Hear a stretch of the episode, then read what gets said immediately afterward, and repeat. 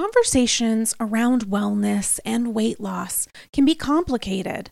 There's the Instagram filter we all see on IG and social media, and then IRL.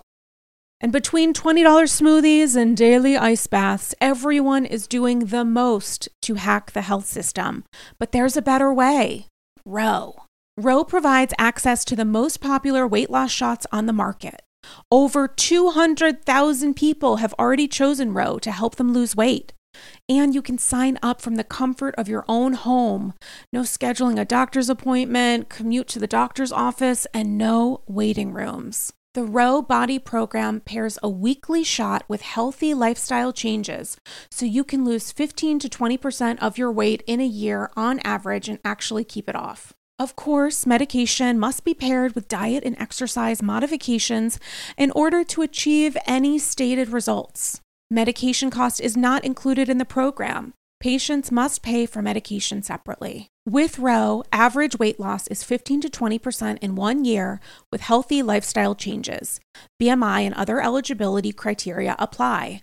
Go to ro.co slash andyscrolls. You can sign up today and you'll pay just $99 for your first month and $145 a month after that. Medication costs are separate. That's ro.co slash andyscrolls. Sign up today.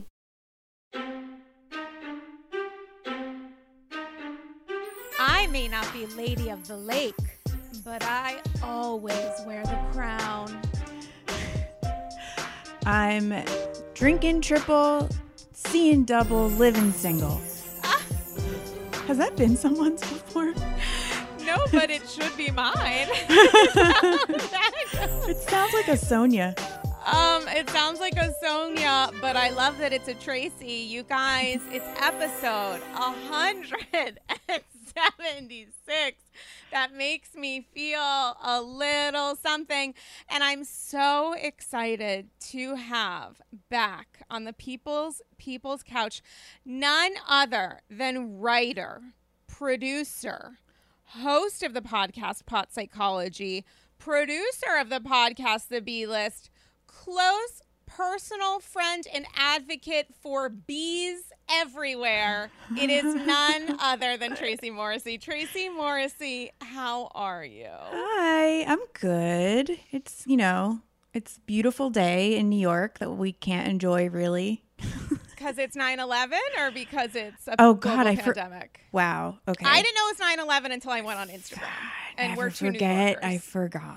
I just honestly lose track of days. Like I thought it. I keep thinking every Monday that it's Thursday, which is a real yeah. wake up call whenever It's I'm diff- on a right. Like totally. every day is a Thursday or a Sunday around ten o'clock.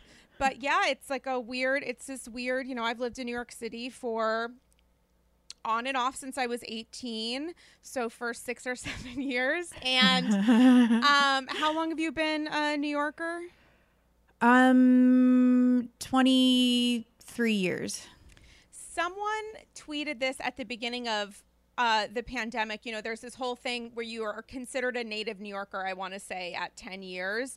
And they said something like around the idea that if you left New York City at the start and height of uh, the pandemic, you need to shave off five years from your idea of being a native because we're in it together. It's a weird, I wasn't here on 9 11, but certainly being here in the years after, I think that obviously there's a change not only in our country and our world, but also in the city that we live in and love so much. And I mean, the one thing about um, this pandemic uh, wasn't here in the in the days and months and and time after 9-11 but that seven o'clock cheer that we would do every night for um, all of the essential workers, be it people in hospitals, um, treatment facilities, wherever, you know, hanging outside of your or, or leaning outside of your window to clang pots and pans or just yell thank you or cheer or sing music was really a communal experience. And while I cannot imagine how painful it must have been to live in New York City during 9 11, I do know what it's like to live in New York City during a global pandemic, including when New York City was like the international hotspot. And I'm just trying to focus on how much love and support, you know, we New Yorkers have for each other and have for our fellow stranger, you know? Yeah, some New Yorkers.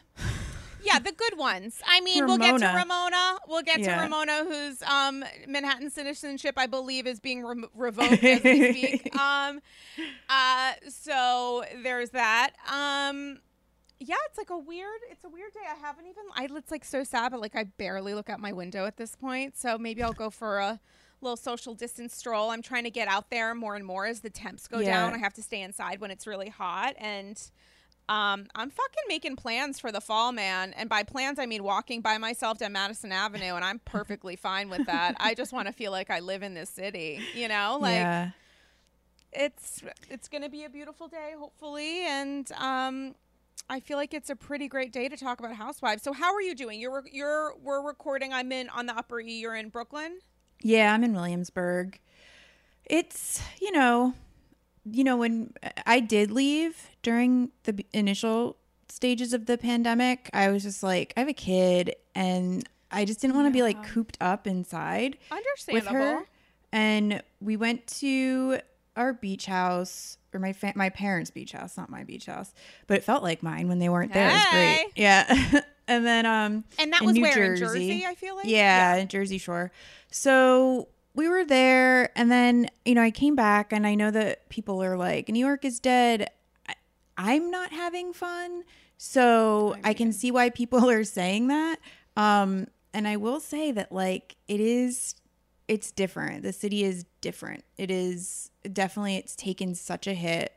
Um, you know the the unemployment the issue of unemployment and and the issue of homelessness is really just I, I mean and I've lived here for 23 years. I've never seen it like this. So it's um it's it's really something else. It's Yeah. I mean I don't know like I don't know how this is even going to get fixed. I think we're it's just going to be a little it's going to be it's going to be tough for a while I think I mean, I don't know how you provide essential services to support those um, living without permanent housing in a time in which you cannot really gather together safely. I mean, it's got to Yeah. be really scary for um, folks who do not have consistent, stable housing, as well as people who work for organizations that provide it. Because how Yeah. do you do so safely? I mean, how do you protect your staff and also, you know, residents of whatever facility you're running? And I just have to say, you know, I support so many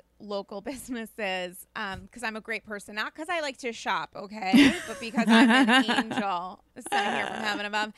And I was even right before we were recording, waiting for my little vegan, gluten free, plant based cheese delivery from my fave place in Williamsburg, which delivers to my door every Friday. God bless Dr. Cow. Um, drcow.com. I actually don't know their website, but you guys can Google it. Um, you know, but it's tough because I'm nervous that like places that make me love New York, it's not obviously just about spending cash. We have beautiful museums, but also New York, even though we talk about like big box companies or whatever, there are the foundation of New York is indie companies, indie stores, indie restaurants, hospitality, the theater Yeah. industry, the arts. And I'm really fucking nervous that they're not getting any support that they need from our piece of shit mayor and governor. And I'm, I'm really, really scared that the fabric of New York and my experience, these people who I know and love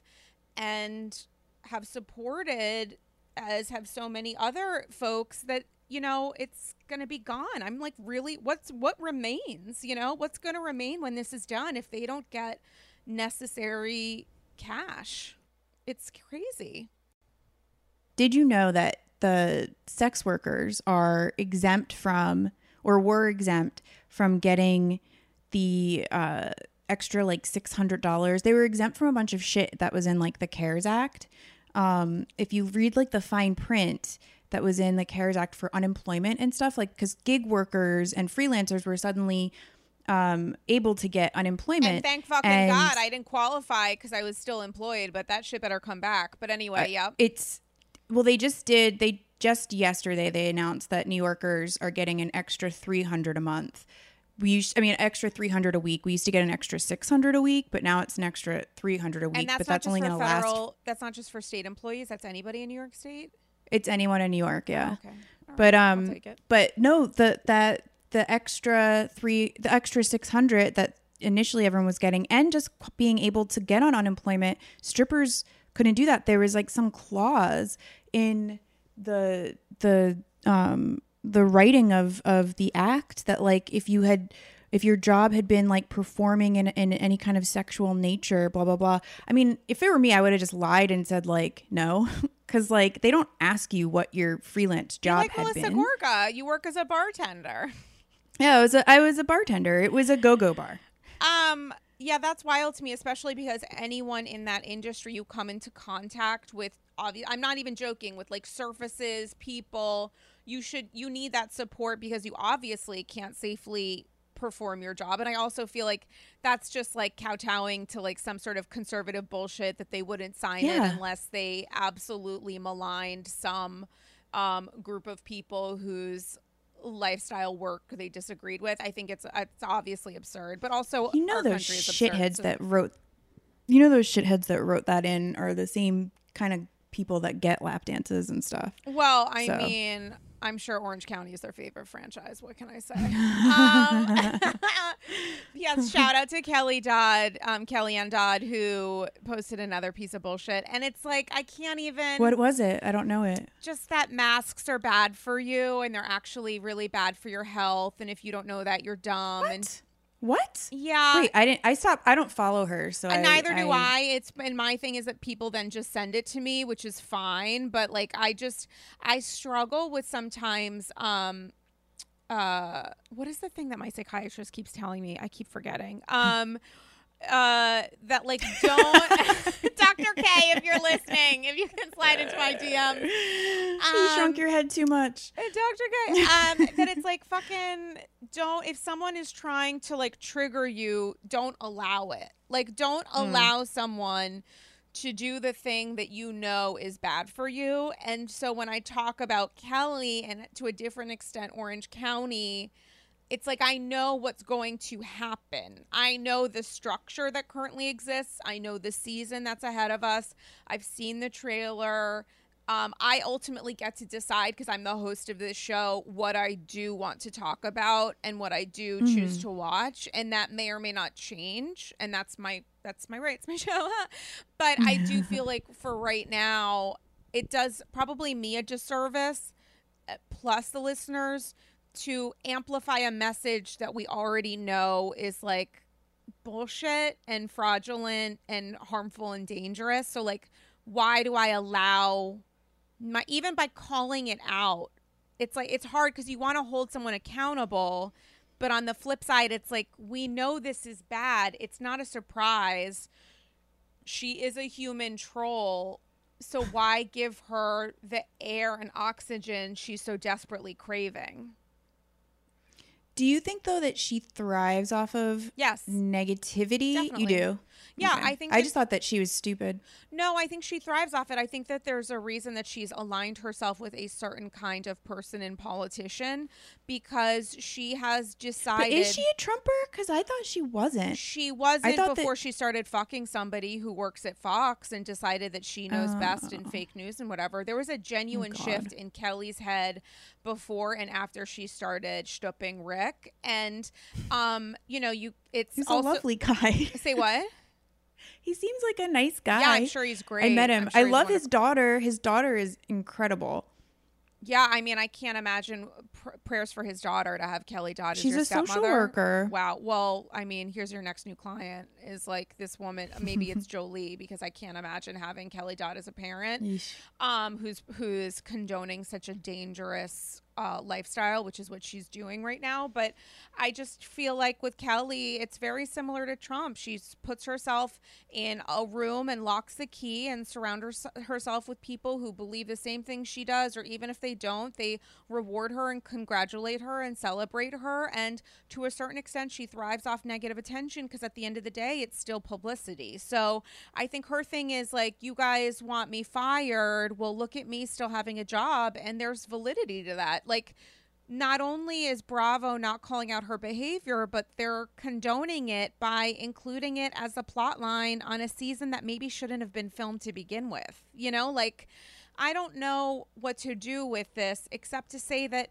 as of right now, I really truly have no plans to watch it. And I want to focus on amplifying Potomac, which will be, I think, solo for a period of time after New York and Beverly Hills wrap and an unbelievable to me awesome trailer for Salt Lake City.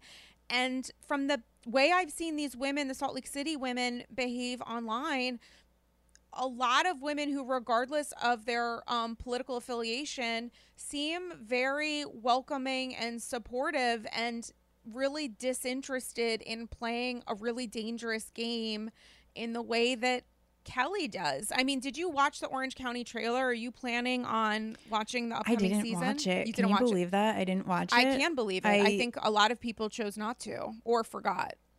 I was just no. I mean, they emailed it to me. I was just like, eh. uh, Did they email it to I'll- you? the trailer? Yeah, they send me. Pr- I get press releases. So interesting. I love that. Considering um, your amazing piece in the New York Times breaking down race on Real Housewives, which is in the New York Times, I want to say in November. Was that wrong? October, November. yeah, it was like a year ago. Um, Um, which how- you know had the conversation well before everybody else. Sorry, what? Salt Lake City. Shocking that it's going to be the most diverse cast. Salt Lake Which- City. I can't believe it. I did a full Patreon episode. I live recorded my reaction to it, which took, I shit you not, 27 minutes because I kept stopping the trailer to be like, oh my God, oh my God, this is happening. Um, the, such a diverse cast, diverse in um, race, diverse in religion, which I was Yeah, not I thought it was me all. Mormon chicks. I I thought it thought, that their diversity would be one non-Mormon. To- and like fellow Hebrews like me who are now um uh uh, uh living as a uh, as a part of the Mormon religion, someone who was Mormon and is converting to Islam, like really fascinating. It's a woman who married her step grandfather or something and had a kid with him. I mean, history is being made in Salt Lake City and I feel like regardless of whether or not people are planning to watch Orange County, which I am not telling people to stop watching it. I'm saying that I am choosing right now not to watch the upcoming season. I think whatever you watch when it comes to Housewives that makes you feel good or whatever is totally you have every right to watch whatever. I'm not I'm not saying that I think it should be like uh, that people should stop watching. What You do you. There are so few things that bring people joy right now that if watching an Orange County uh, season will make you feel good, do it. But I'm just saying that like I wasn't expecting Salt Lake City to hit it out of the park the way that trailer did. There was the energy was fucking great. The edit where it was like flashing the cities before. Fuck, man. That was awesome. I didn't know how badly I needed a great new franchise until it started and I started hyperventilating. It's the same production company that does RHONY. So they've only ever done uh, it's Shed Media. Oh. So I think that's why it's going to be it, it has that great energy. So can you break this It's down? It's evolution that's that's bullshit. It's evolution. And Evolution, I never pay attention to the production company. Evolution is Orange County and like maybe Pump Rules. Orange County is uh, yeah, I'm sorry. Evolution is Orange County, Beverly Hills, Okay. and Vanderpump Rules. Yeah, okay, that makes that tracks for me in my head. And all the the spin-offs that are associated with Vanderpump Rules. So like the Jax and Brittany thing, Stassi's, you know, web series or whatever. Oh yeah, I missed that unfortunately. Um so when it comes to Salt Lake City, so I heard that they shot Salt Lake City and then there was a delay and while there may have been some sort of small COVID element, really what happened behind the scenes was something related to like doing a full recut of the season or or they hired a different production company so i wonder if shed it was wasn't the Shed initially. It was- yeah, Shed was the replacement. I don't know who started it though.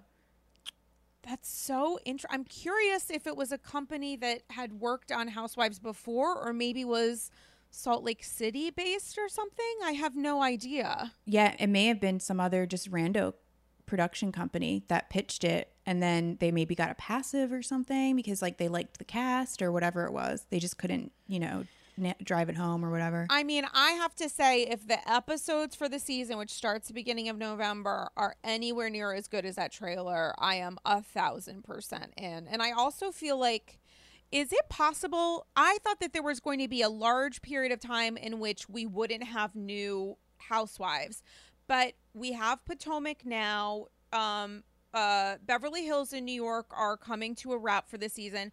Potomac will go on, hopefully forever and ever. Amen. Salt Lake City is going to begin. Atlanta is shooting now. Jersey is shooting now. Summer House is shooting now, albeit not a, a Housewives franchise, but a show on Bravo.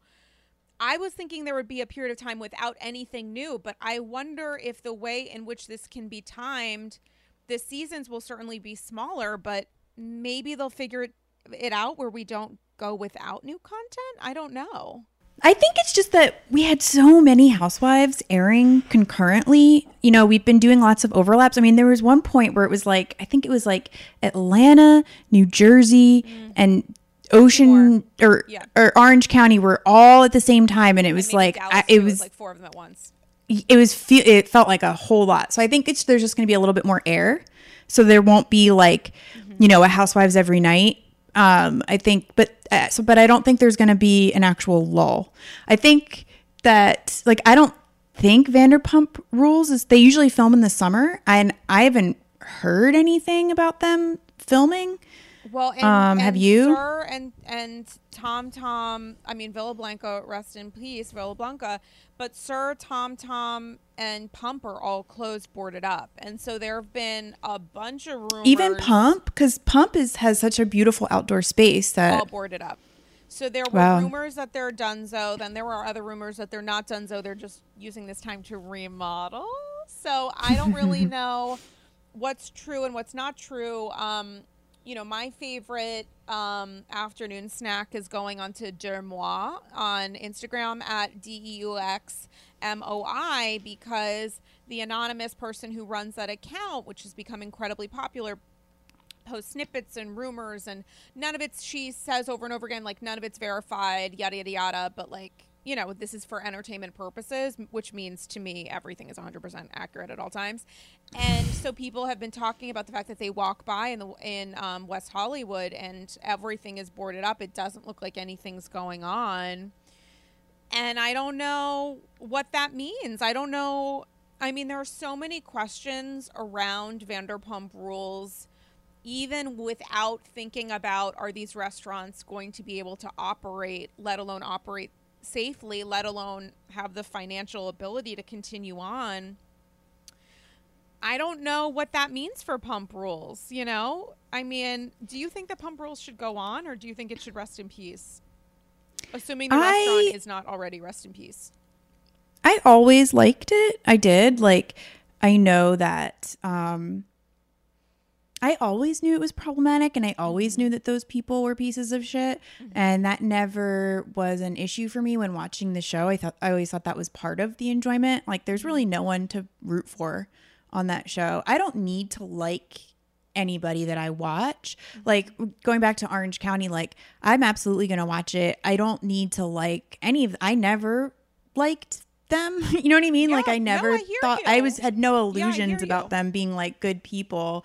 Um, I'm interested in seeing like the kinds. I mean, these people aren't. They're they're not the ones to maybe be having certain kinds of like political conversations, but I feel like it doesn't really like that's kind of an elitist attitude to have. So I, I don't know, like they're not. I worry because like I think Braunwyn's a really sweet woman, and I think that like she seems very like aligned a little bit more. uh, She seems very liberal for for Orange County. You know what I mean? and um that it just I don't want her to get like chewed up by those ladies, you know. I mean, Um, it, it is potentially going to be an awkward viewing. We did get a preview for what one could potentially think to experience in some way with how part one of the New York reunion went down. I mean, they started the reunion. Andy started the reunion with, "Hey Leo, welcome." Okay, so Ramona about COVID, which is awkward and it can be I loved it. I mean, I thought it was amazing and it can be upsetting, but it's also for people who are wondering what Orange County is going to be like. Think of like five Ramonas times a hundred. Like Mm-hmm. Ramona is known as you know the apologizer the whatever and she also obviously was trying to like gaslight leah as much as possible and rewrite history. But i do also think she's at least more human or hor- uh, or humane than in aspects than what may happen on Orange County. So Mm-hmm. if you're doing like a, a temperature check, what's that called? Like the little patch check when you try new skincare and they're like, just test it on like your palm. Oh, like, see if you start to get a blister. I would say watch part one of the New York reunion, assuming that um, everyone hasn't watched already, which they damn well should have, um, and see how that feels to a viewer. If you're thinking about like, how do I watch and enjoy these shows without them triggering me to a point that's like actually really not good? I would say that part one of New York is a nice kind of quasi experiment. Um, and an experiment it was. It was the first reunion since COVID to be in person at this warehouse in Long Island. Long Island. What were your thoughts? Um, well, in comparing it to Orange County, I don't think that there is. I don't think Braunwyn is. She's not as like maybe strong or sharp as Leah to really like you know go after those women or take those women to task for their you know like just like totally selfish behavior um but I- i thought that leah did a really good job at doing that with ramona. Um and i don't know i love the reunion. I thought that it was really really creative the way that they um you know they had everyone so spaced out and so they had to have cameras because they're pretty much sitting in a circle and they had to have all these cameras like kind of 360 in order to get you know andy's Right. reaction shots too. And so i liked that their solve for that was to be like oh well let's pretend that we have all our old reunion stuff so we're breaking the fourth wall in that way so we'll like it'll look like we have old cameras so they like so they made the camera look like it was part of the set and i thought Which that was so really smart. So cool. smart. Yeah. But um yeah, I uh oh someone told me today that they saw Ramona Oh at a coffee shop. Um and she was wearing the reunion mask, the, that like clear mask. Yeah, she's And, doing that um, to sell, so her one of her fifty friends can like sell a couple on eBay or Etsy or whatever. She's not Oh, is it her friends? Yeah, it's her friend's company. I went to it and I was like almost interested. Like, I wonder what that would be like. And then I was talking to a friend who was like, "You're gonna get cuts all over your face. Like, just even putting that on looks like a little bit Yeah. of a danger. So I might pass and stick with my old faithful um, Adams masks, which I love. Um, yeah, I felt like thank God it was back. Although I have to say, I was thinking less about comparisons with Orange County, even though I just myself compared it to Orange County. and in the moment, comparing it more in my head to Beverly Hills because I think as a whole, Beverly Hills had a stronger season and a weaker reunion. And I think New York did the reverse. It had a weaker season and a stronger reunion. And I was trying to figure out why that was. And I think it's because there are no true weak links on New York when you look at the housewives individually. Are they meshing well right now? No. Does there need to be a new formula? Yes. Are we feeling the absence of Bethany more than ever watching the reunion and but more importantly watching the the season as it progressed? Absolutely. But on Beverly Hills, there are people who either don't know how to play the game or refuse to, or maybe aren't worthy of being housewives at this point and or don't want to be and that comes across really clear there are no stakes on beverly hills versus no true stakes on beverly hills at least outside of the denise mishegas versus new york where i feel stakes i feel that these women have relationships with each other and these are also really kind of charismatic and outspoken and kind of like independent thinking women, regardless of whether or not I agree with what they're thinking and saying. Like, if you look at Tinsley, who was the focus of a lot of anger, mostly from Dorinda, and you look at Denise, who was the focus of a lot of anger from Team Everyone Else, Denise doesn't know how to be a housewife, doesn't care about these Yeah. women, and obviously no longer wants to be on the show. And P.S. Rest in peace, as she's now left, or it's announced that she's left. Versus Tinsley, who at least can defend herself well. Like, I thought she did a pretty good job of saying, This is why I'm leaving. This is why I left. And also, Dorinda, this is why you're a piece of shit. Like, I never felt like Tinsley was the victim in the moment. I genuinely didn't feel like Tinsley was playing the victim, trying to victimize herself. Yeah, or no, was not at in all. a spot where she was being bullied past the point of no return. Yeah.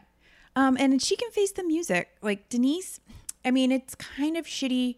I don't know. I feel a couple different ways about the Beverly Hills reunion because it's kind of shitty that Denise clearly um, forbade them from having Brandi on the reunion.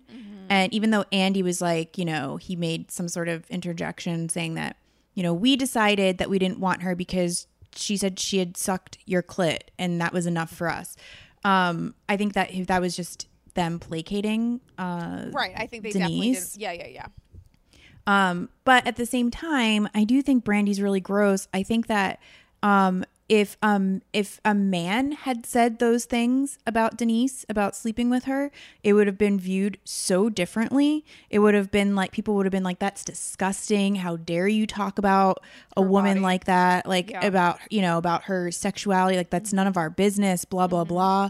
Um, and so it's I don't know. I think it's uh it's a little bit fucked up.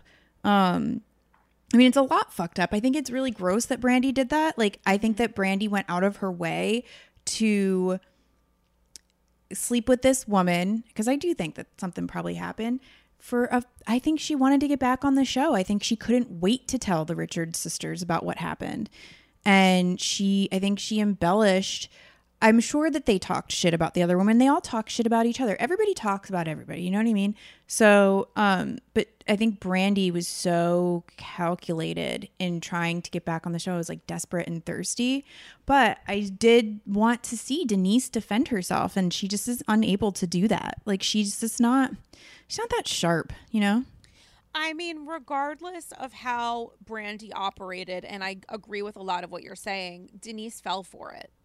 So, like, ultimately, Denise decided to not inform herself enough about this person who was on this show because she either didn't care, which is her right, or she, whatever aimless, you know, hookup happened, whatever. And I do believe that something happened. It is ultimately, when it comes down to it, like, had Denise watched any season of Housewives with Brandi on, she may have decided, wow, this might not be an ideal person for me to have some sort of intimate relationship with if I want to keep stuff private.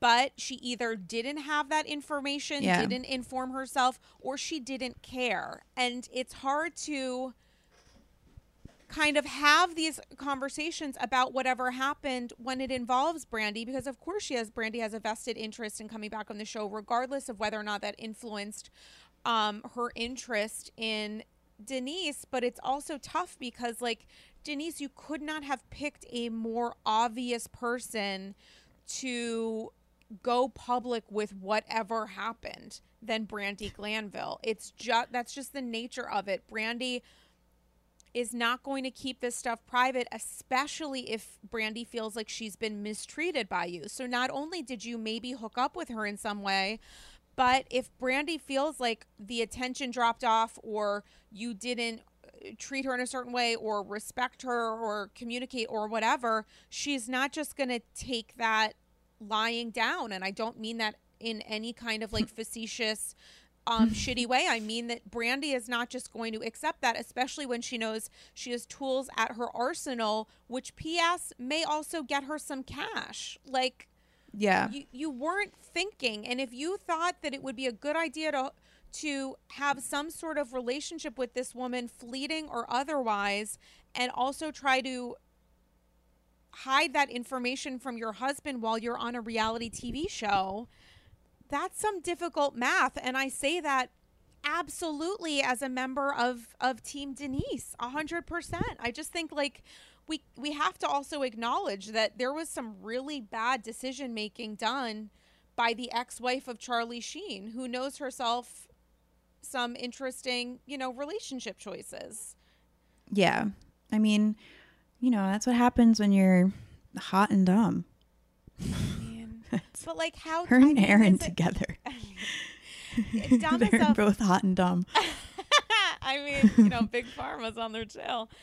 Um, it's just so wild that even while we're both acknowledging we think something happened, are we both in the same position of being Team Denise? Do you find herself Team Denise? Yeah, I'm totally team team Denise because I think that even uh, the I think her biggest mistake wasn't getting involved with Brandi. It was just uh trying to like maybe just out of a place of like you know being scared in the moment of just sort of like denying something initially like and I've done that before like particularly like when I was like in high school my parents would ask me something and I would immediately be like no even though I had done it like um I would just like, you know, lie and cover it up because I was so afraid of what might happen, you know, for getting in trouble.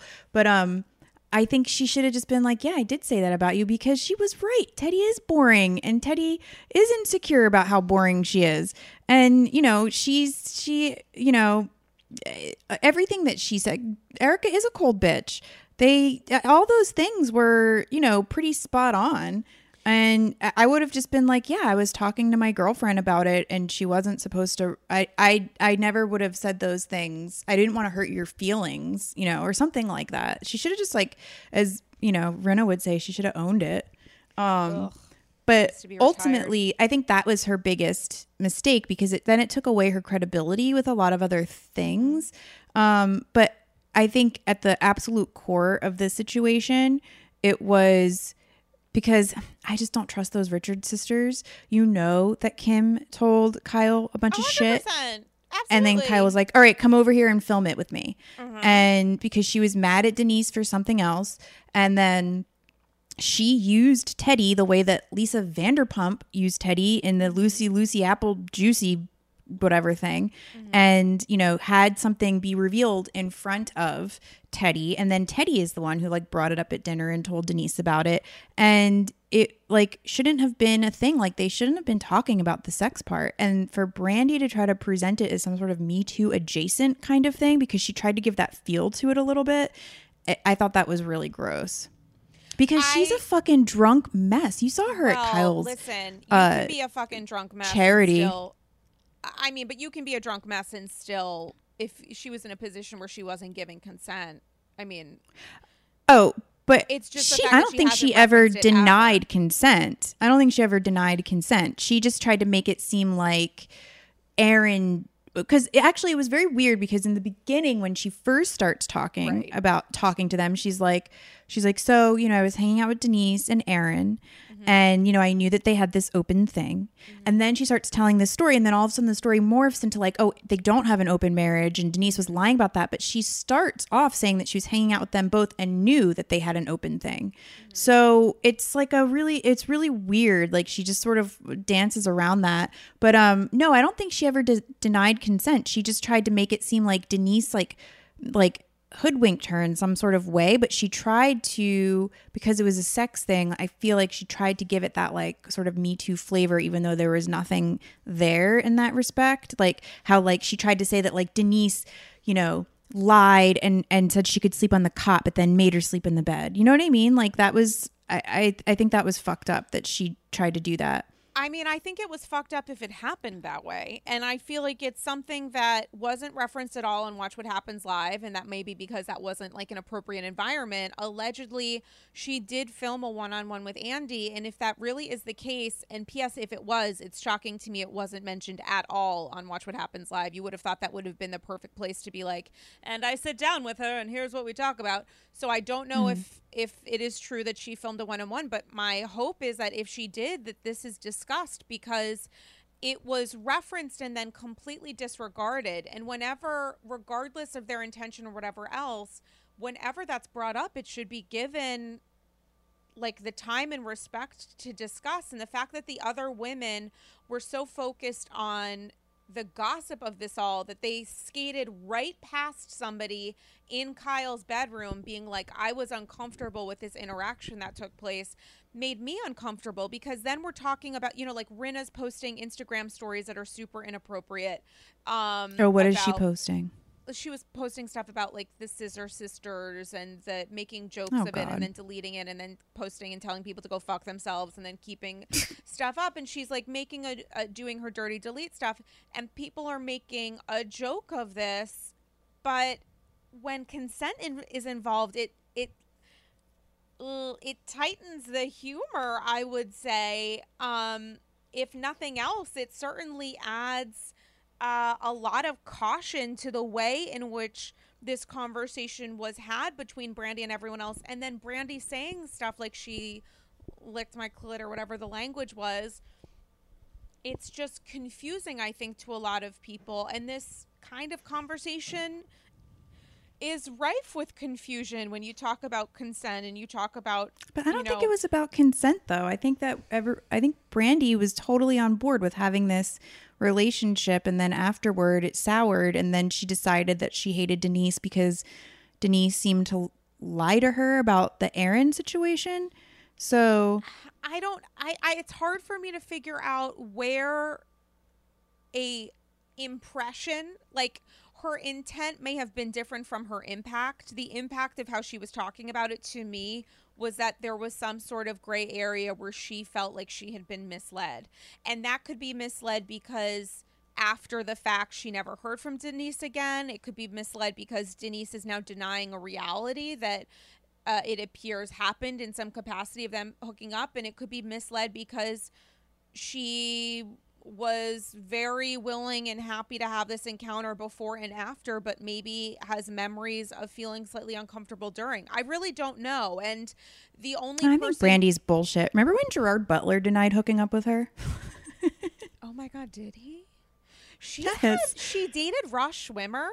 I mean, she dated. Is that his real? Wait, David Schwimmer. Oh my god, I just called him oh. Ross. I knew you were talking about. We all know she dated Ross Geller, as I will now call him for the rest of his life. Amen. For three months, she said she went on a date with Matt LeBlanc and Matt LeBlanc, and it didn't work out, and she fucking dated. David Schwimmer for three months after. Brandi, I would love to take a little journey down the people that Brandi's dated because every time she reveals something, I am shook. I had no, I had no idea she had like a some sort of tangential relationship with two of the three guys on Friends. I'm like very intrigued by that. I'd like to hear more. I want to hear more about David Schwimmer IRL because I've heard very mixed things about him as a person. Oh, I've never I heard anything. Dating him.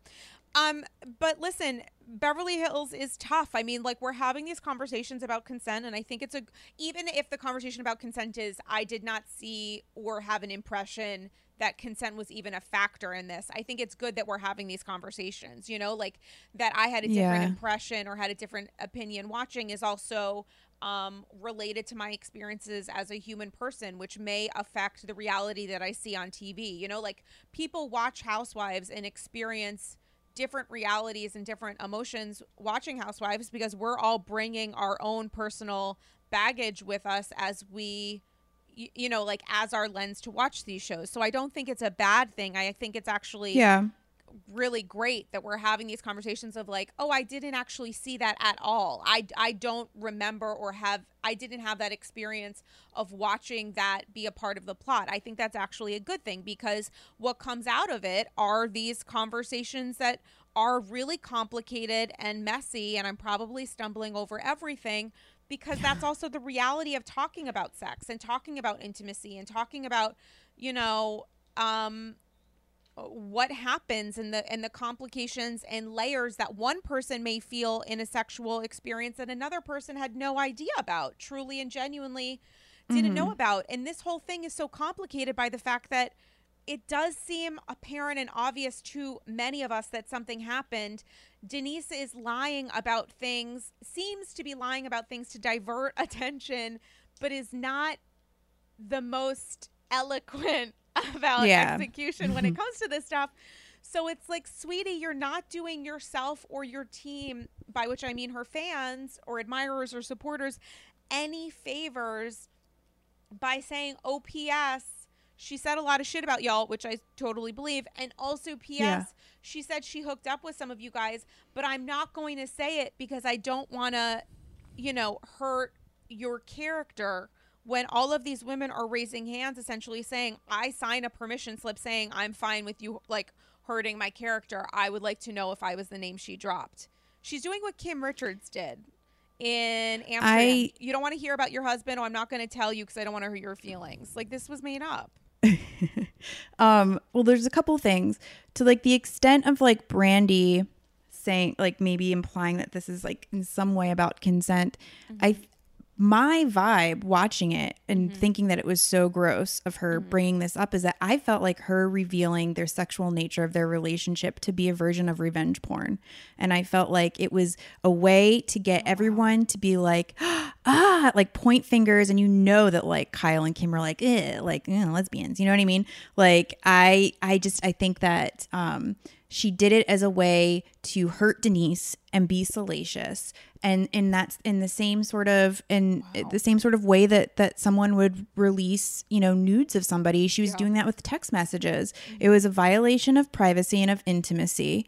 And it it was gross to me and she did it for money. So, I don't know. I'm just not on board with Brandi. Also, I want to point out and no one has dragged Kyle for this or brought this up to her. Oh, let's But- drag.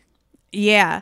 Um, Kyle keeps saying and kept saying over the course of the um, season, you know, well, Brandi's not a liar. Brandi's not a liar. She's called Brandi a liar before. Remember when Brandi told everyone that Kyle gets really high all the time and Kyle smokes pot and she's like, well, you don't, you know, blah, blah, blah. Like, and then she's like, you, you eat, why were you making such a big deal about the moon cake? You smoke pot all the time. And Kyle was like, that absolutely do not. You are such a liar, blah, blah, blah. So it's like, now we know that Mario does smoke pot all the time. So it's like, well, what is it? Is Brandi a liar or, or sorry, Mauricio? I called him Mario uh, the other day too. It's I can't. I don't Uh. Maurice. I- yeah, Maur- Maurice. Kim calls him Maurice.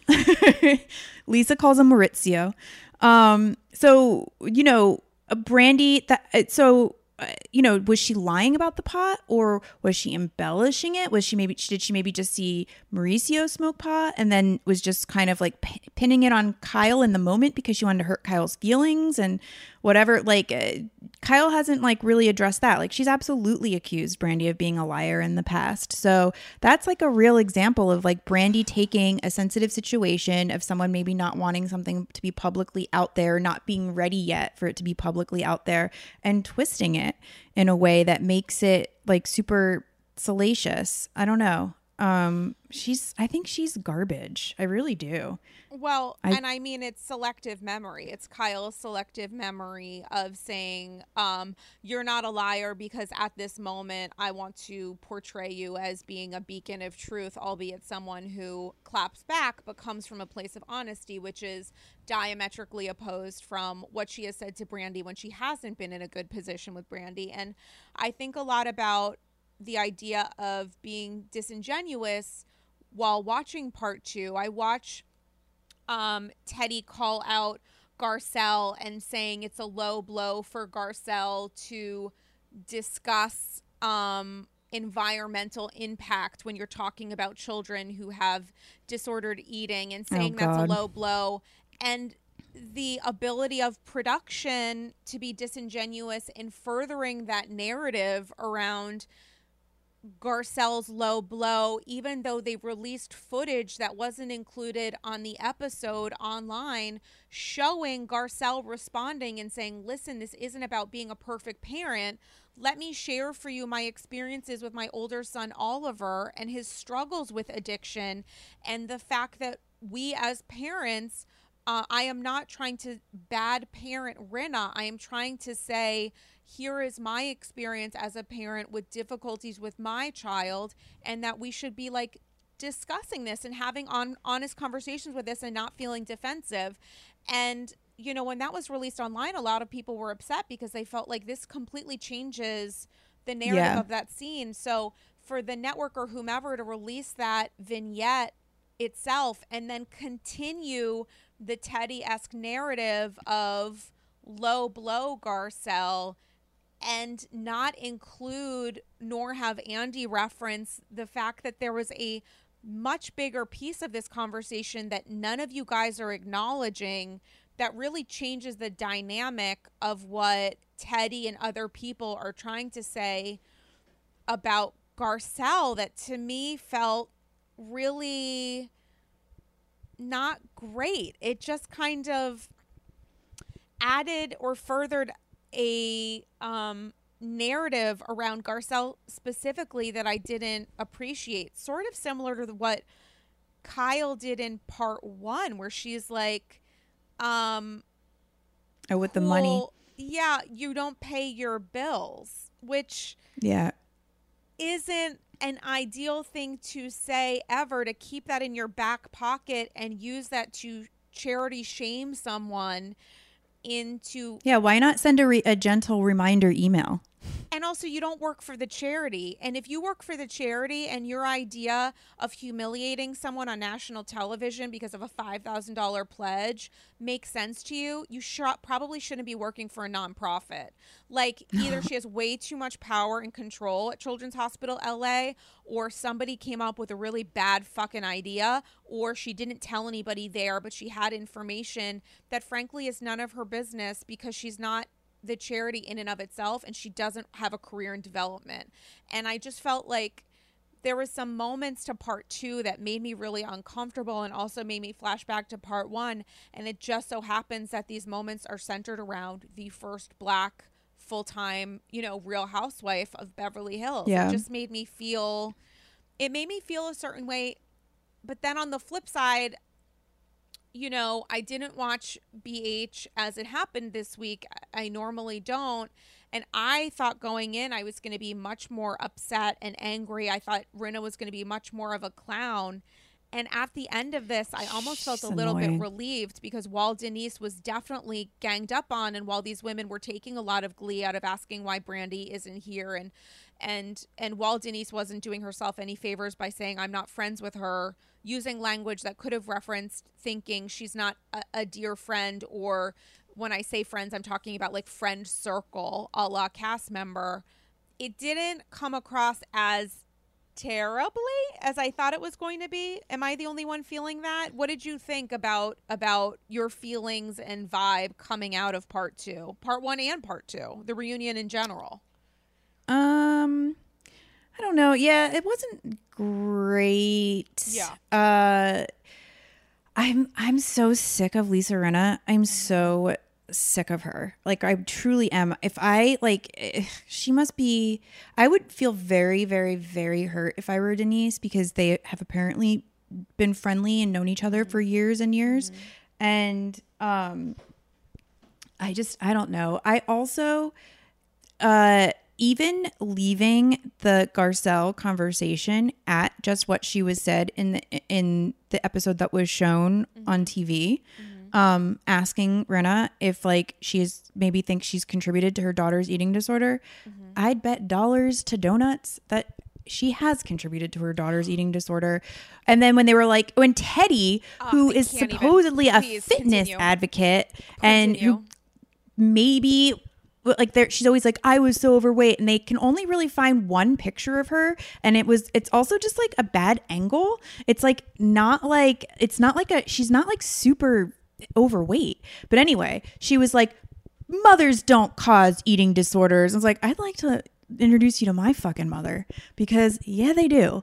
Like and it's very very common. It is extremely common that mothers cause eating disorders in their children Well, I mean, talking about the spread of disinformation, there was nothing that was more frustrating to me as someone that has lived with disordered eating my entire life than having two women going on national television saying there's no environmental impact in furthering an environment of disordered eating for people who may or may not struggle with addiction. Of course, there is an environmental Yeah, impact. absolutely. And the fact that you cannot even talk about the reality of it because you're so fucking defensive that you don't want to come across as anything less than mother of the year while also mentioning the fact that you were obsessed with attention.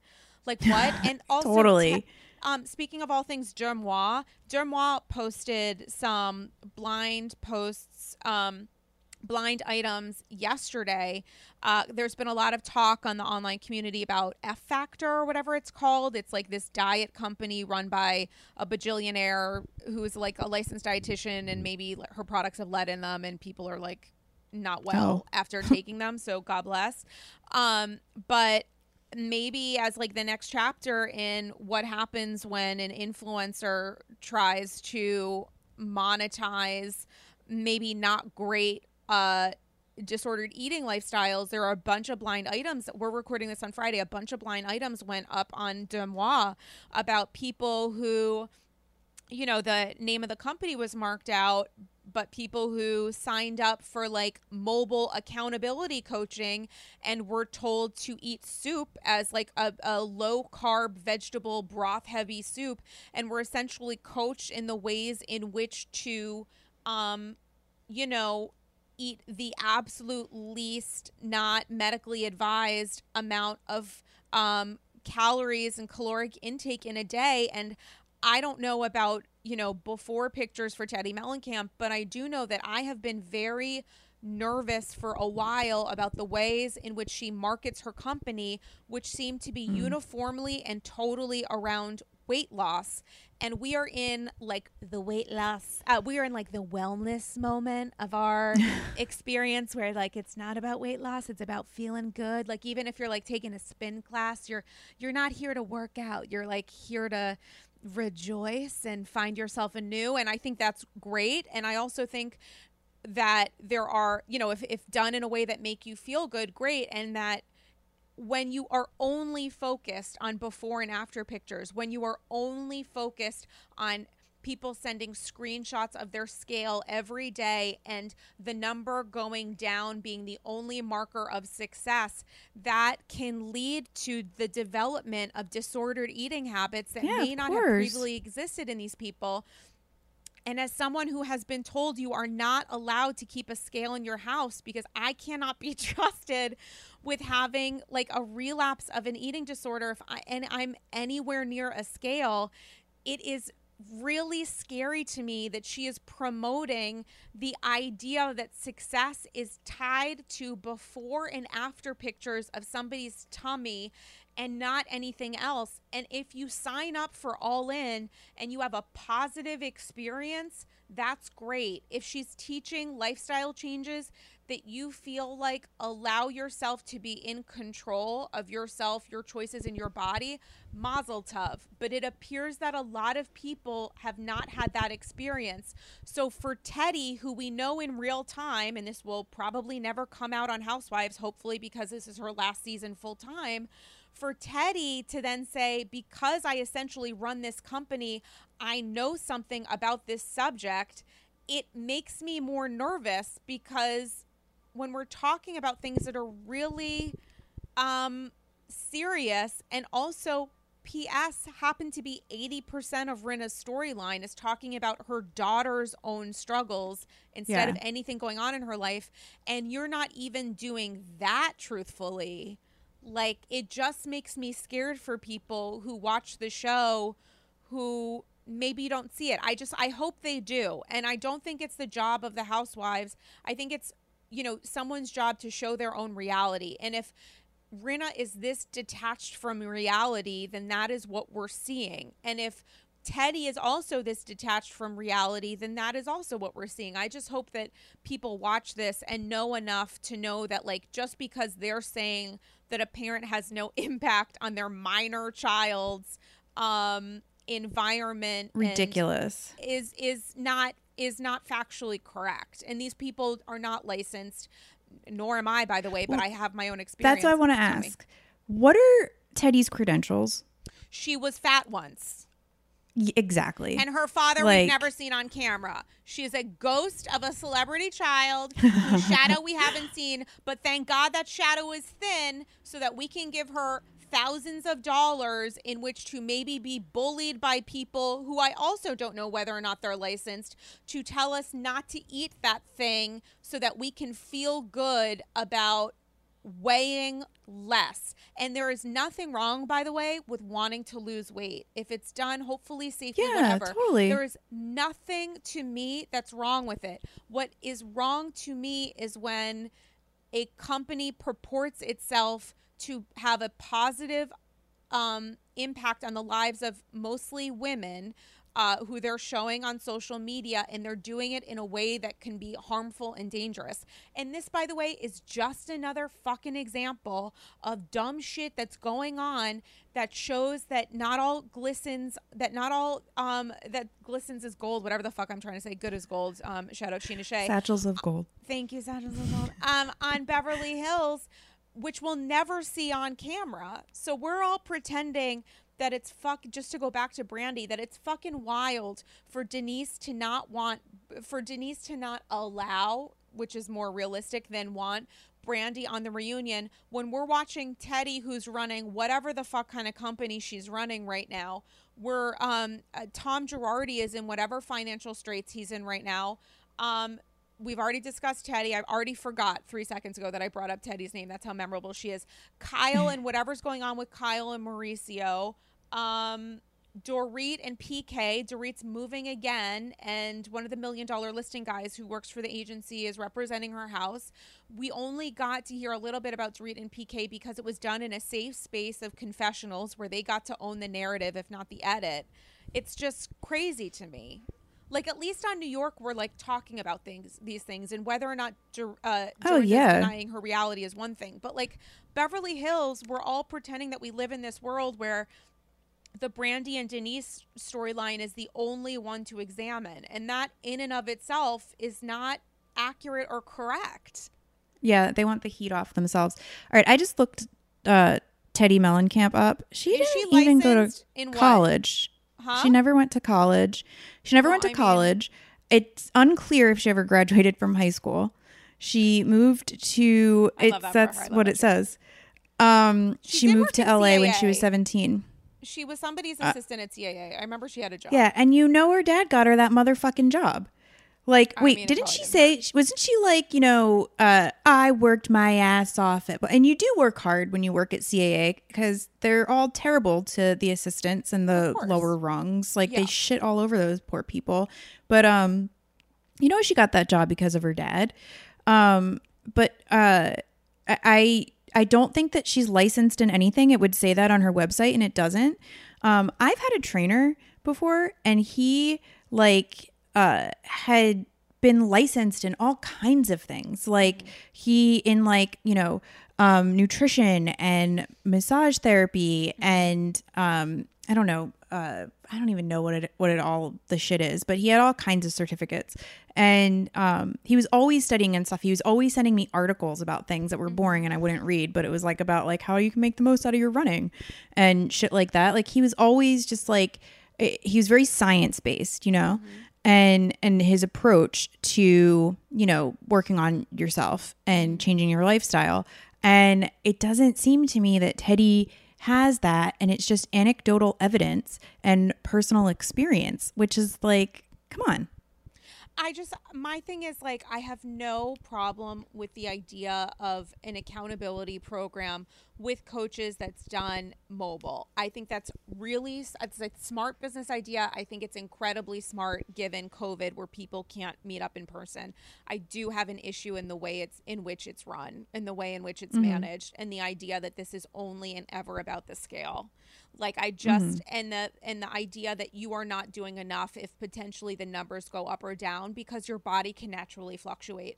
You could be five pounds heavier uh, the day before than you are the day of, and that has nothing to do with how much food you're putting into your body. It's just the way that your body is reacting in that moment, and so it just it drives me a little bit bananas that we're pretending that this woman is um, anything, including uh, the guide to all things parenting. And P.S. Rinna's child is how old? Amelia is like 22, let's say 23. I oh, actually Oh, don't know. she? Maybe I 21. thought she's a teenager. Right. She's like, I mean, she's, you know, that's young. However old you are 20, 21, 19, however old she is, she does not have the benefit of age and time. And her impression, whether it's happening when she's having a conversation with her mother that I'm guessing is in spur of the moment, considering she was wearing two different hats in that scene that they referenced, um, is in a conversation with her mother. She probably already knew what was going to come up by the way in which she was responding. And even if she wasn't, she knew going in that she probably had uh, a necessary interest in defending her mom. Whether it was because her mom's on this reality show that helps support the family, or because she loves her mom, she doesn't want anyone to speak badly about it, whatever. I would love to hear her thoughts about whether or not there is a tie to family environments in 15 years. I think that Yeah. you are still a child. You do not want to think about your parents in that kind of critical way. She may never feel the way that I do about environments. She has every right to disagree with me, but I think it's disingenuous to say, look at this child because she's not communicating this thing that a grown ass adult who has had her own experiences bringing to the table is saying. That means that what Garcelle is saying has no value. And not only does it not have any value, but we are all going to. Um, color a narrative where Garcelle is saying things that are inappropriate when in fact it's not only appropriate to have those conversations, but I think there's a lot of value and truth there. Yeah, And it's, it's just- necessary. It's like cuckoo bananas to me, is what it is. It's cuckoo bananas. And I think because I had just seen this J- Deuxmoi thing last night, it just makes me feel especially angry, which P.S. is a new feeling for me and Teddi, considering she's not really like worthy of a strong emotion, considering what Yeah. she's brought to us aside from disgust. Um, yeah. But, you know, I guess we're going to talk about it on Andy's Girls because we'll never see it on Beverly Hills. And maybe there's something good in that. Um, but I mean, Denise is gone. Do you think Garcelle is far behind? I re- I think they're going to do everything in their power to keep her because she did say if if Denise Mm-hmm. leaves, I'm I'm leaving.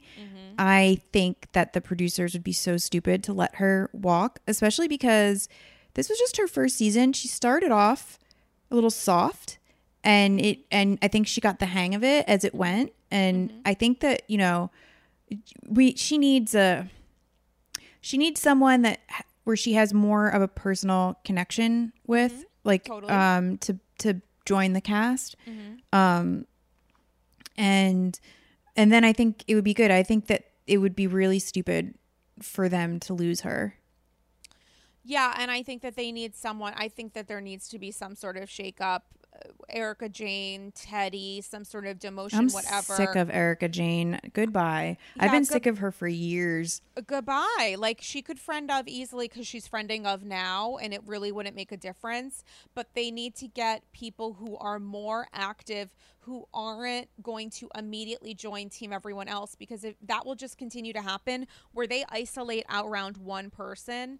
It's like um, last one in, first one out. So they're going to isolate themselves because they have a vested interest in keeping each, each other safe, which keeps keep is, keeps themselves safe. I cannot talk. Happy Friday.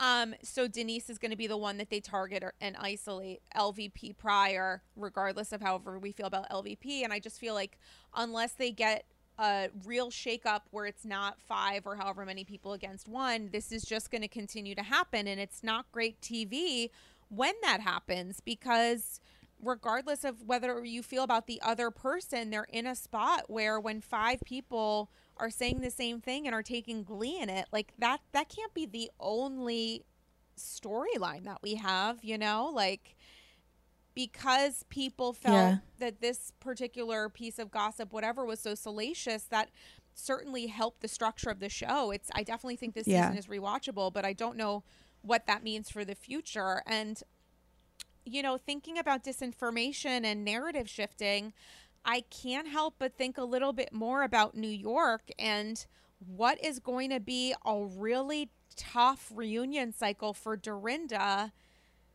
and Wait, some missing footage. Can we talk for a Tell me. sec? Tell me. yeah, about the missing footage. Yeah. Okay, because that clip that they showed of her from last season on the phone with John fighting, that clip of her like yelling into the phone and pointing, like Mm-hmm. her drunk point that she does, like you better damn well, uh, and um, that was in the trailer for the It was. season. Yep. And And then I remember being like, "Hey, why didn't they Where ever did show go? that like Dorinda fight?"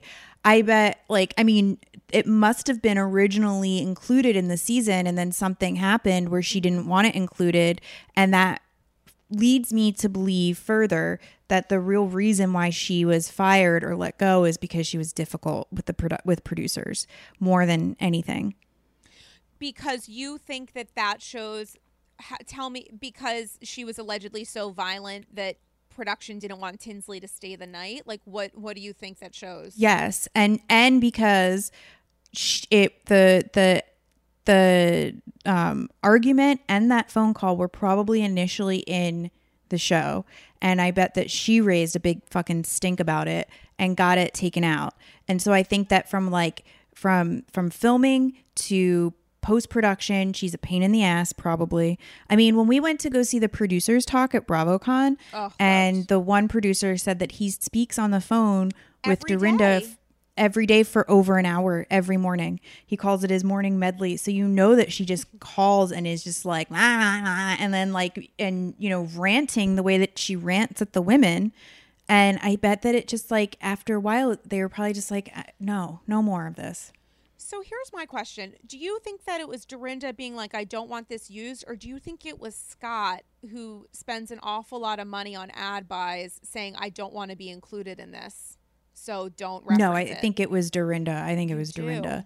Because Scott comes off looking good. Because Scott like gave money. Because like Tinsley was like, you know, Scott was very generous in having given John some money, and then Dorinda found out about it after the fact. I I'm so pissed that that whole fight and everything wasn't included. Like I'm so mad that we didn't get to see it because that was the juiciest part of the reunion. I was like, holy shit! Oh, this is where it's all stemming from. Because her anger for Tinsley s- was seemed really like out of place and just like totally disproportionate to like what we were seeing. It seemed like a eh, like a really just like a overreaction. And Tinsley, I thought, said it better than anyone else, which is like, this is all redirected anger that you have at John Yeah. that you're putting on me. And it doesn't Yeah. make any sense to anybody. And Dorinda saying, I didn't have that fight, I didn't have that conversation because she assumed that since it was footage that hadn't been shown before, that it wouldn't be taken out of the vault was Mm-hmm. just a dumb fucking move when you look at what happened. I mean, even online, Yeah. as recently as today, she's saying if they had a clip, they would have shown it. And it's like, sweetie, clip, clip, clip. They did have a clip. They did show it. Yeah. Like, we all watched that thing. Now, I don't know if you've heard, I don't really like super want to get into this, but I just want to reference it because I think it's sort of important when it comes to disinformation.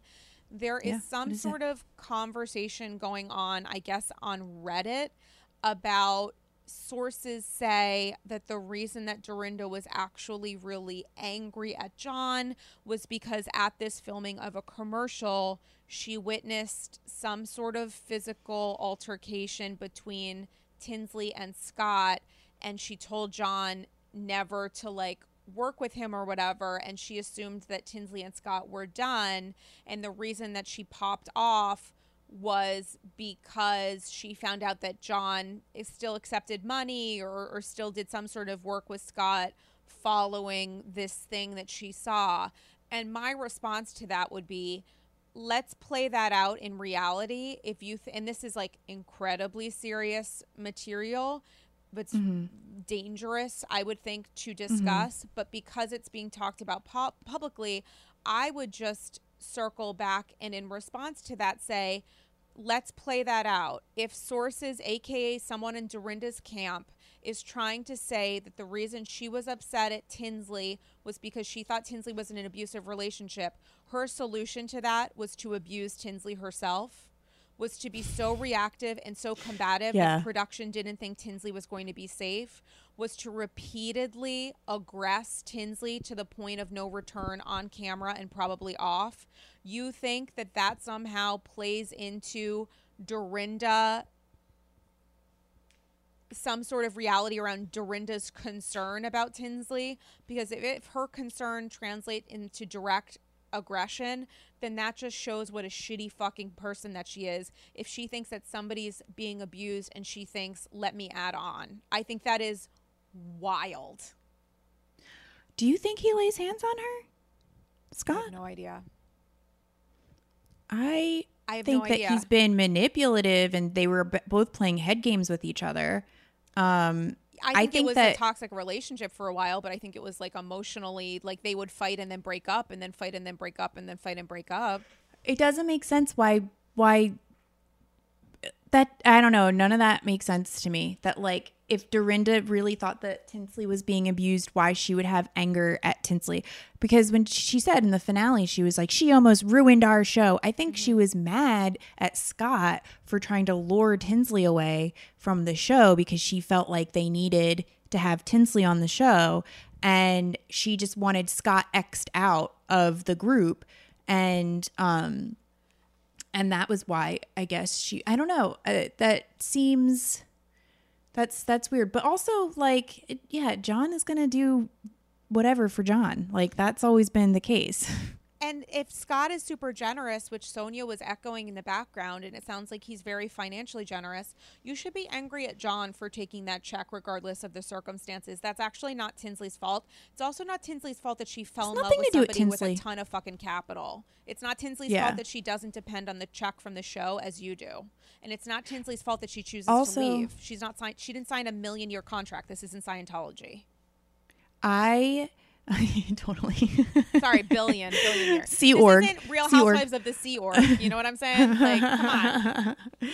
um I think that uh you know it, it's it'd be one thing if Dorinda had this like long illustrious career where she um you know worked her way up and and earned this money and like you know worked her fingers to the bone to buy Bluestone Manor. She got her money from husbands. So you know whether you marry it or you inherit it it's like how dare you judge someone else for how they got their money? Like i think that it's really and and sonja too had had you know made some indi- like implications that like tinsley was some kind of holly golightly Uh, sonja give me a break. Like you were a fucking hostess that married like an 80 year old man I mean, I think Sonja's an echo sometimes where whomever she's closest to, when they say something, she doesn't necessarily believe it, but she'll amplify it. I think that's sort of just her personality Mm. good type. point And it Yeah. might also be connected into like trying to acquiesce a little bit, if that makes any sense. Like she's not necessarily, if she's raising the temp, it's because someone's done so first the majority of the time when it's not relating to alcohol. And with Dorinda, it feels like Dorinda has a lot of anger and jealousy toward the fact that Tinsley doesn't if Tinsley doesn't want to be on the show anymore, she gets to leave. She's not in an environment where related to her family support or her relationship with Scott, who I almost just called John, um, where she doesn't, she's in a position where she does not need this show. She's also in a position where she has a lot of fucking money when it comes to name recognition. And she was a very big celebrity when it comes to New York society and whatever else with her shitty reality TV show, whatever else before this show that she will survive after. Like the Housewives Yes. did not create her as um uh, as like a name for us to discuss. She was Tinsley Mortimer well before Housewives, and she'll be Tinsley Mortimer Kluth, whatever, after. So for Dorinda, it's like, which part of this are you mad at? Are you mad that she gets to decide to walk away and her focus is on her relationship?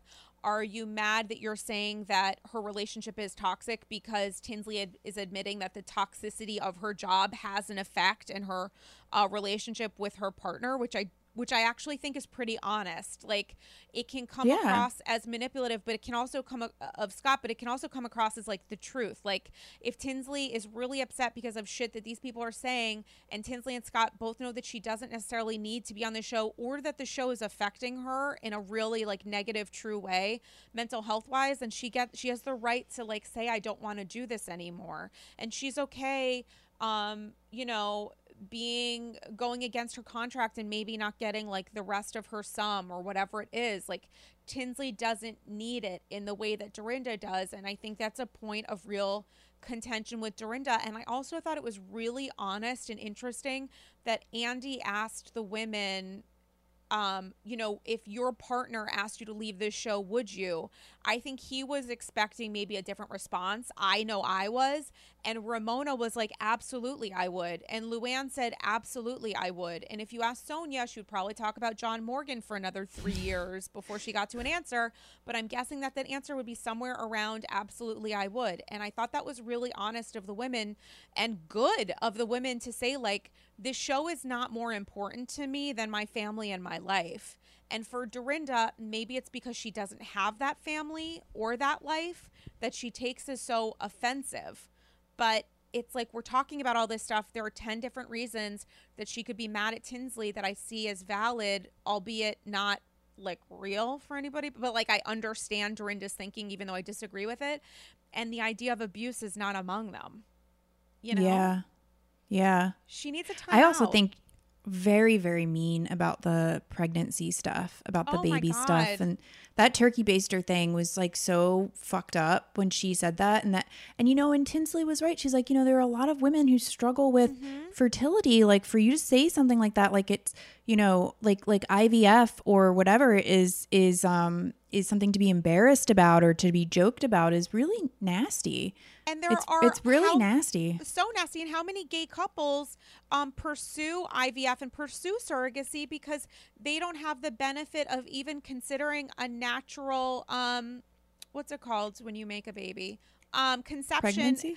yeah Oh. that's not even um, uh, an option for them so surrogacy for many people is a very expensive and necessary route in which to um, bring into the world a biological child if that is the way in which they want to expand their family. And if you can afford it and even if you can't if that's the way in which you want to create your family god bless. Like what the fuck? Also does that even work i don't know a turkey baster is that like a That's so like old fashioned thinking. I think that's like it, that's that's, real, how they right? used to do artificial something. insemination Right. like before in vitro was invented or whatever. Like they would take sperm and just insert it into a woman um back in the day. I don't think that anyone does that anymore. Yeah, like I, for- it's because it's such a crapshoot. Like you may as well just do the in vitro and and have it made, you know, outside of your body, and then have the embryos implanted. Yeah, for lack of a better chance. term, it was so nasty and so rude. And Yeah, you know, and my God, shout outs to Simon and Schuster. Um, prayers to you for announcing a book contract at the worst possible time, and rest in peace to her ghostwriter, be it Aviva and Carole's or someone else. Because imagine being that person and being like. Cool. So I think we maybe need to take a chapter or three sentences to talk about the drinking stuff. Like, how is that coffee clutch gonna go?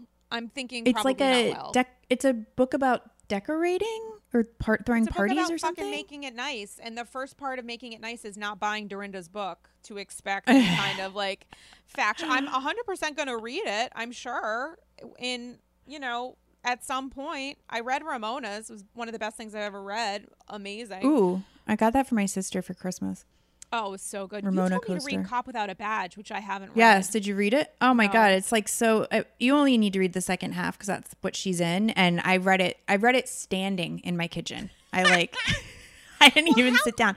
How much of it is about Beverly slash Danielle, and how much of it is about this guy fucking living his best A lot of it is about him, so I just was going. I, Yeah, I would just just go through and just read the parts that were was about her. It took me like maybe an hour.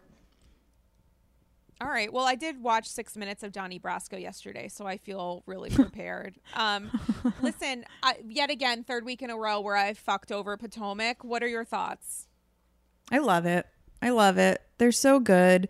They're so like they're they're at this point and they're not in these like sort of I guess Dallas is different, but they're not in these like um cities where, you know, it's like Beverly Hills and New York are are these kind of sort of elite coastal cities where um you know, notoriety and fame is like part of being there. It's natural to of it's it's just part of that. Um it's not like that for them. So um and and they're at this point in uh the trajectory of their fame where they're not it doesn't seem like they're super duper affected by the fame in the way that you know um like for example for example like lvp got very very invested in in the fame of it all um vicki got very inv- jill zarin you know it kind of like and then it just kind of ruins them. Um these women don't seem like that. Like they just seem like they would be doing like i really do believe that karen huger would be having a party for herself uh after like moving into a new place and would maybe wear a pink suit to the party. Um I, I just I don't know. I think they're really fun. I think they're fun and funny. They're funnier than it than I think they're the funniest. Uh, I mean, usually New York was the funniest to me, but this season it just they weren't it it didn't hit it for me like that like they normally do. I think that's because like Bethany was not there. Um but and Atlanta used to be the funniest for me, but uh, Potomac eclipsed them all.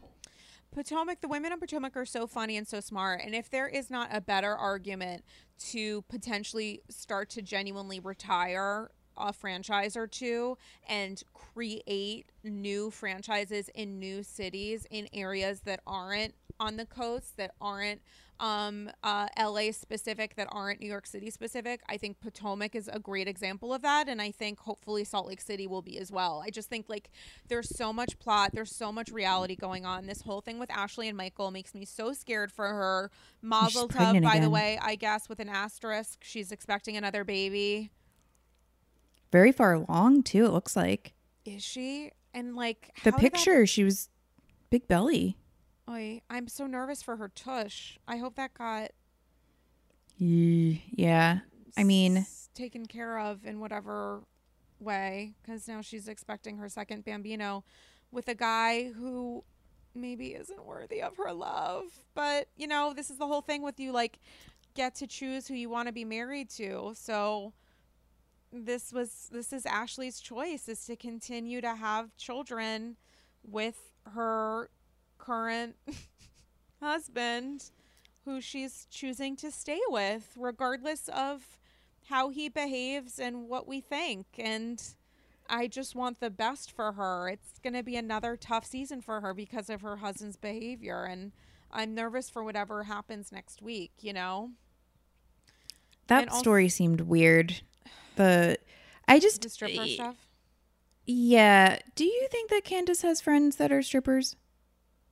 Do you think I don't these think women that's what Candiace's fr- I think it was that Candiace's friend was either at a bar or worked at a bar where he happened to be with a group of people talking about things that you would not expect a happily married man. But they said at the strip club. Oh yeah. Well, so I think it was.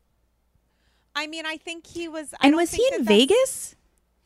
I think it was somewhere in D.C. and or in the. Is there an DC Potomac- MGM casino in in DC? Is that where he said he he was- was? they were- They said they went to MGM and that they were at the casino. Is Do that Google.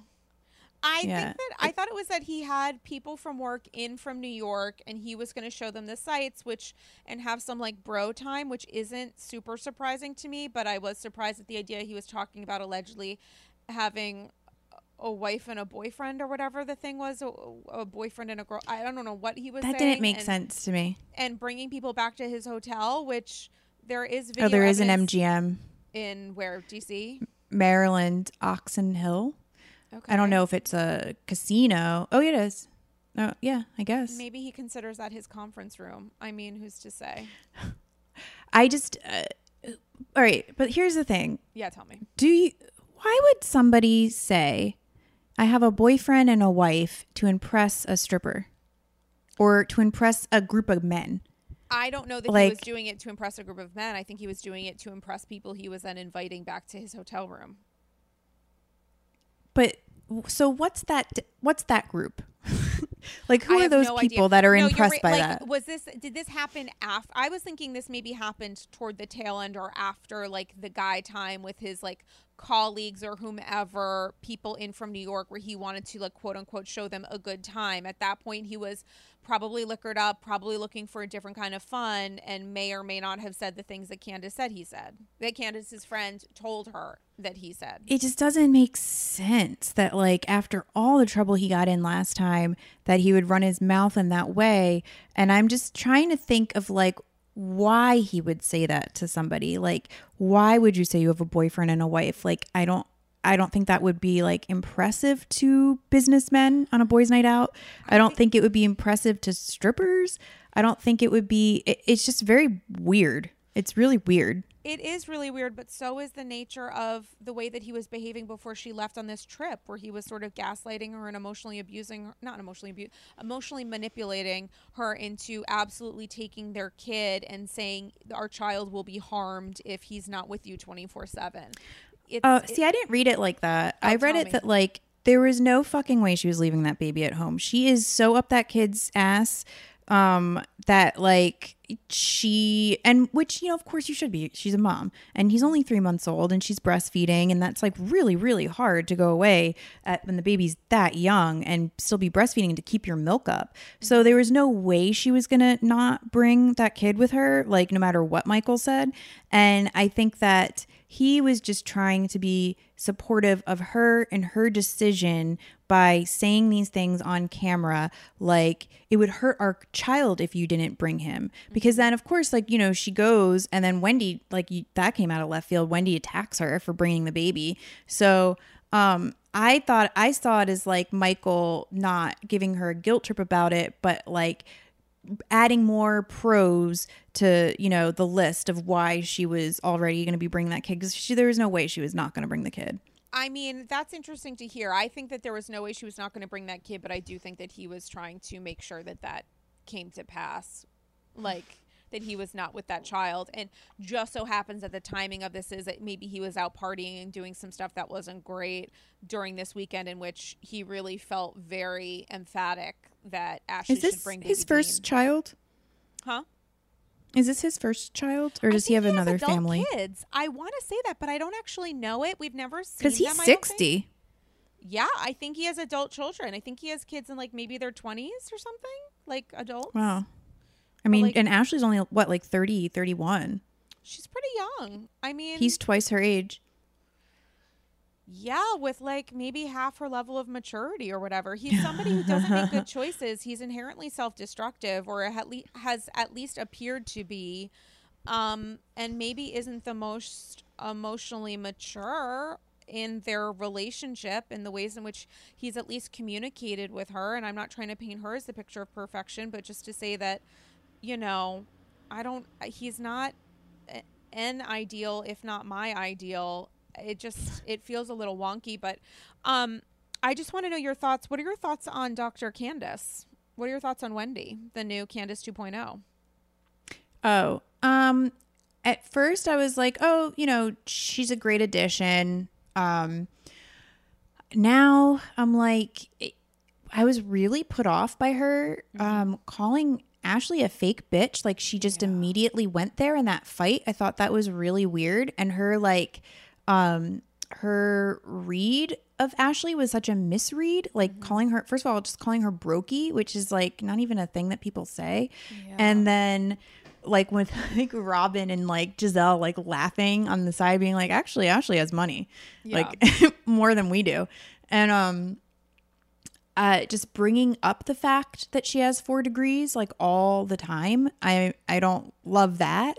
Um, and I you know I thought that maybe she would be better at debating and you know using sharper words because she has to just do that all the time as a pundit on Fox News.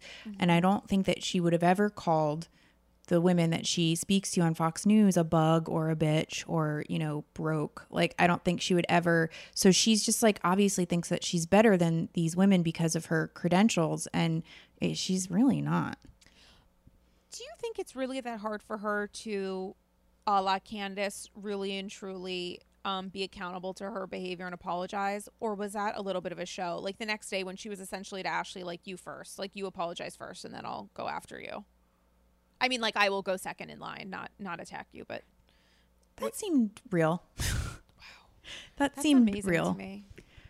I'm shocked at the level of at the amount of makeup she wears. I mean, I guess that's what happens when you go on Fox, she's Fox News face all the time. But like, did you see in the picture that they showed of her with her?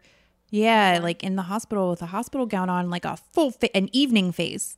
Who doesn't love a little contour after birth? Is all I'm saying. Someone that's never done either. Who am I to talk? Um, and final question: uh, Monique v. Candiace, whose side? Oh, I mean, I haven't seen it. We haven't seen it play out yet. I got to see. I got oh from for right now. Yeah. Um, I I'm on Monique's side for right now, but we'll see what happens. Um, you know, I want to see how it goes down, but like, you know, I thought I I do think it was really kind of I think Candiace intentionally brought um what's oh my god, what's her name? Charrisse. Um Oh, yeah, yeah, to yeah. that party to fuck with Monique and um I think that was kind of fucked up. Uh, I really like Monique a lot, even though um, I think she's been involved in some L- MLMs and she is a bird person, which isn't my thing. Um, Maybe now Uh, I'm a bird person. I fucking love T'Challa. I like never was into birds, and now I'm like maybe I like a bird. I don't know. oh, my grandma had a my grandma was a bird person, and those birds used to freaking bite me all the time, and they were really nice to her, and they were like, and she would just let them fly around the house, Oh no. and I didn't, yeah, and they talked. Um, Oh no. I so I'm not I'm not a bird person, but I understand that people are. Monique has pets that are not cuddly. Like she has a very large fish tank, and then oh, she has this like bird that you can't like. I mean, I'm the kind of like my dog is like a little like teddy bear. Like I can just like squeeze her, and that's what she loves. So that's like I mean, but I think that says more about like my attachment style. Mm-hmm. So like, I think that Monique is a is a little bit distant, yeah. maybe. Which, yeah, and I'm curious to see, I guess, what will happen when we get to um, this altercation, as Bravo calls it, and uh, I'm just hoping for the best. I mean, it's just just been such a great season so far, so enjoyable. Um, I'm so appreciative of the women of Potomac. I hope that, you know, as New York and Beverly Hills come to a close, people who may not have experienced Potomac before really um, invest in what is the current strongest franchise on TV. And hopefully, Salt Lake City and the experience of seeing totally new women and totally new stories will inspire some people who haven't started the journey on Potomac to start now. So Oh, um, it's I'm so good. hopeful that that will happen. But in the meantime, Tracie Morrissey, where can people follow you, listen to Pot Psychology, um, listen to the B List, follow you online? Um, the B List and Pot Psychology are available wherever you listen to podcasts. And uh, you can follow me. I'm Tracie Morrissey, T R A C I E, um, on everything. And P.S. Um, can't let you go without asking, um, how is your ongoing best friendship with Jameela Jamil? Um, she, uh, Oh no. she got the same kind of dog that I have. And yeah. Did Yeah, name the B? exact What same. did she name it? Beatrice. she named it, I think, Barry.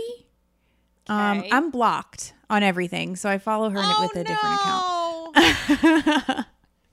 But she's like she ha- we have the exact same dog it looks exactly the same um so you know let's we'll see how this uh plays out but um it, it's i just thought that was really funny And guys, if you haven't experienced the glory of deep diving into how Tracie Morrissey went viral as concerning all things Jameela Jamil, simply Google Tracie Morrissey and maybe a B emoji. I feel like there will be a lot that pops up. Do you have it saved as a highlight on your um, Instagram?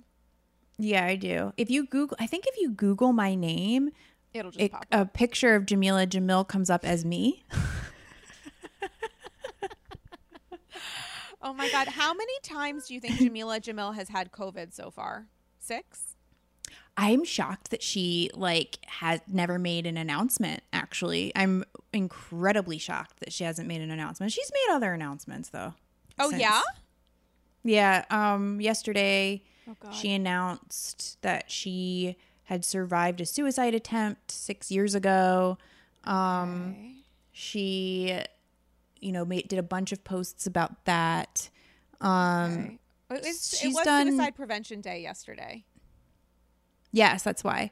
So she's done a bunch of that. She's been on a bunch of podcasts. There was a, I think I told you about the fourth B story. Um, and then she told a B story on Conan's podcast. I think like a week ago. People told me about that. I should oh go listen god, to it, see if it's it yet, different. and I love his pod. Um, Jam- Jameela Jamil, just for those who don't know, is um just constantly comes into contact with um dangerous Swarms. and deadly bees. She's constantly running away from them. They stalk her. Five hundred at a time. 500 at a time. She's had a lot of interactions with bees throughout her life.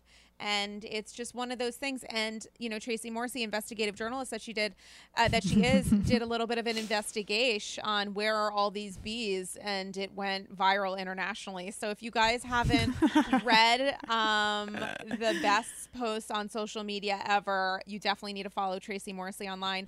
Guys, die for you, obsessed with you. Instagram at Dame Galley. Let me know your thoughts and feels about all things Dorinda, Denise, um, Salt Lake City trailer. I'm going to post a bunch of stories when this episode goes up.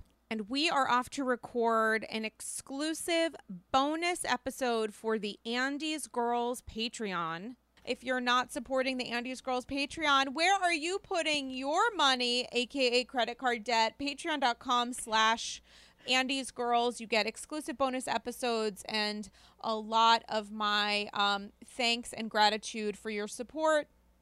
And um, I guess we'll uh, sass with y'all next week. Tracie Morrissey, a pleasure as always.